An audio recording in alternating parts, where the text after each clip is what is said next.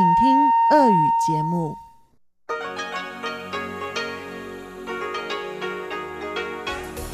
В эфире Международное радио Тайваня.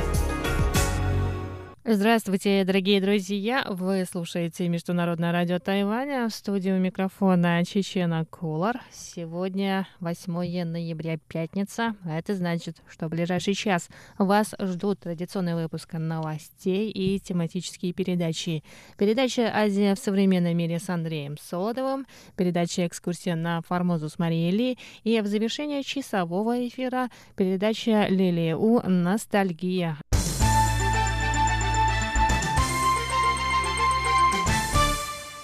Итак, главные новости 8 ноября. Ежегодная международная туристическая выставка открылась 8 ноября в Тайбэе в выставочном центре Наньган. Выставка продлится до 11 ноября.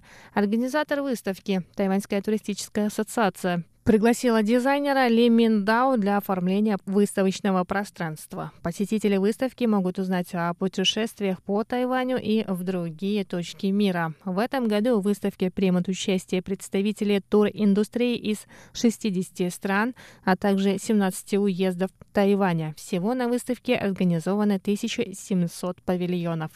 Российский стенд Visit Russia объединил туроператоров из Сахалина, Приморского края, Камчатки, Бурятии и Иркутской области, которые рассказали о туристическом потенциале этих регионов. Кроме того, в выставке приняли участие представители российской авиакомпании S7, которая открыла прямые рейсы между Тайбэем и Владивостоком. 8 ноября также прошла встреча российских и тайваньских туркомпаний. На этом мероприятии российские туристические компании представили презентации о туризме на Дальнем Востоке и Сибири. Заведующий консульской секцией представительства Московско-Тайбэйской комиссии Сергей Чудодеев рассказал об итогах тестового введения электронных виз для посещения некоторых регионов России. По его словам, за прошедший год число тайваньских туристов, побывавших в России, увеличилось в два раза. Он также добавил, что начиная с 1 января 2020 года список регионов, в которые можно въехать по электронным визам, будет расширен, а количество дней пребывания по электронной визе увеличится до 16 вместо нынешних 8 дней.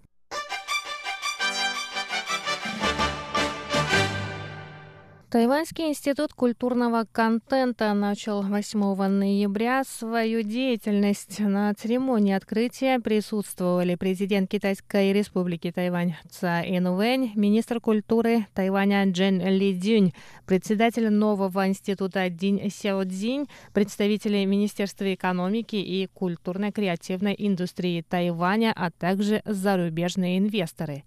Президент Цай в своей речи сказал, что Тайвань отличается свободной средой для творчества и большими высокотехнологичными возможностями.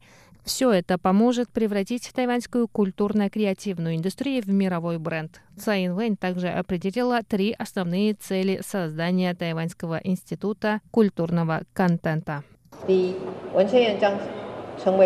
Во-первых, Тайваньский институт культурного контента станет важным связующим звеном между правительством, обществом и бизнесом. Во-вторых, возможности, аккумулированные институтом, помогут поддержать творческие единицы, поддержать развитие культурного контента, его ценности и применения. Это, в свою очередь, поможет создать культурный бренд Тайваня мирового уровня. В-третьих, и это самое главное, институт поможет произведениям искусства искусства и творца быть увиденными всем миром. Это создаст экосистему тайваньской индустрии культурного контента, привлечет инвестиции и разовьет инновационные возможности. Это главная миссия Тайваньского института культурного контента. Министр культуры Джен Ли Цзюнь добавила, что Минкультуры и Тайваньский институт культурного контента в следующем году начнут реализацию двух многомиллиардных проектов, которые призваны развить тайваньское производство видеоконтента и поддержать развитие культурного контента. Джен выразила надежду, что эта индустрия поспособствует экономическому росту. Она сказала, что в рамках этих правительственных проектов будет оказана поддержка художникам, а также тем, кто применяет достижения науки и техники в креативной индустрии.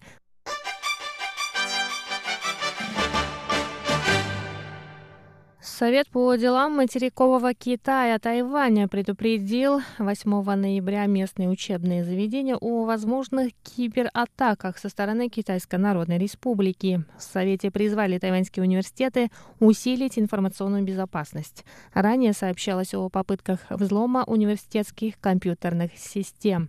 Государственный университет имени Сунье Цена подтвердил попытки взлома электронных почтовых ящиков десятка ученых, специализирующихся на изучении отношений двух берегов Тайваньского пролива, общественной политики Тайваня и политологии.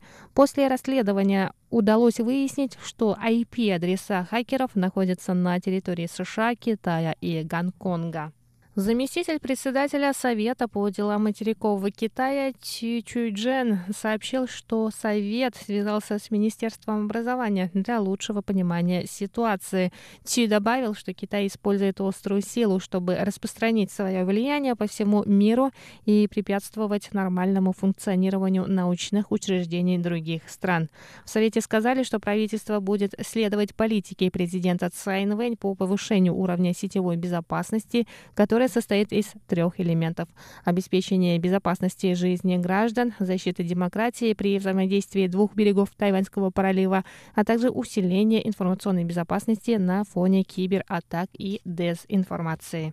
Министерство образования Тайваня разработало информационную инфраструктуру, которая включает Центр обмена информацией и анализа, группу быстрого реагирования на нарушение компьютерной безопасности и Центр обеспечения безопасности. Минобразование также будет сотрудничать с другими правительственными организациями, чтобы усилить уровень информационной безопасности в научном секторе.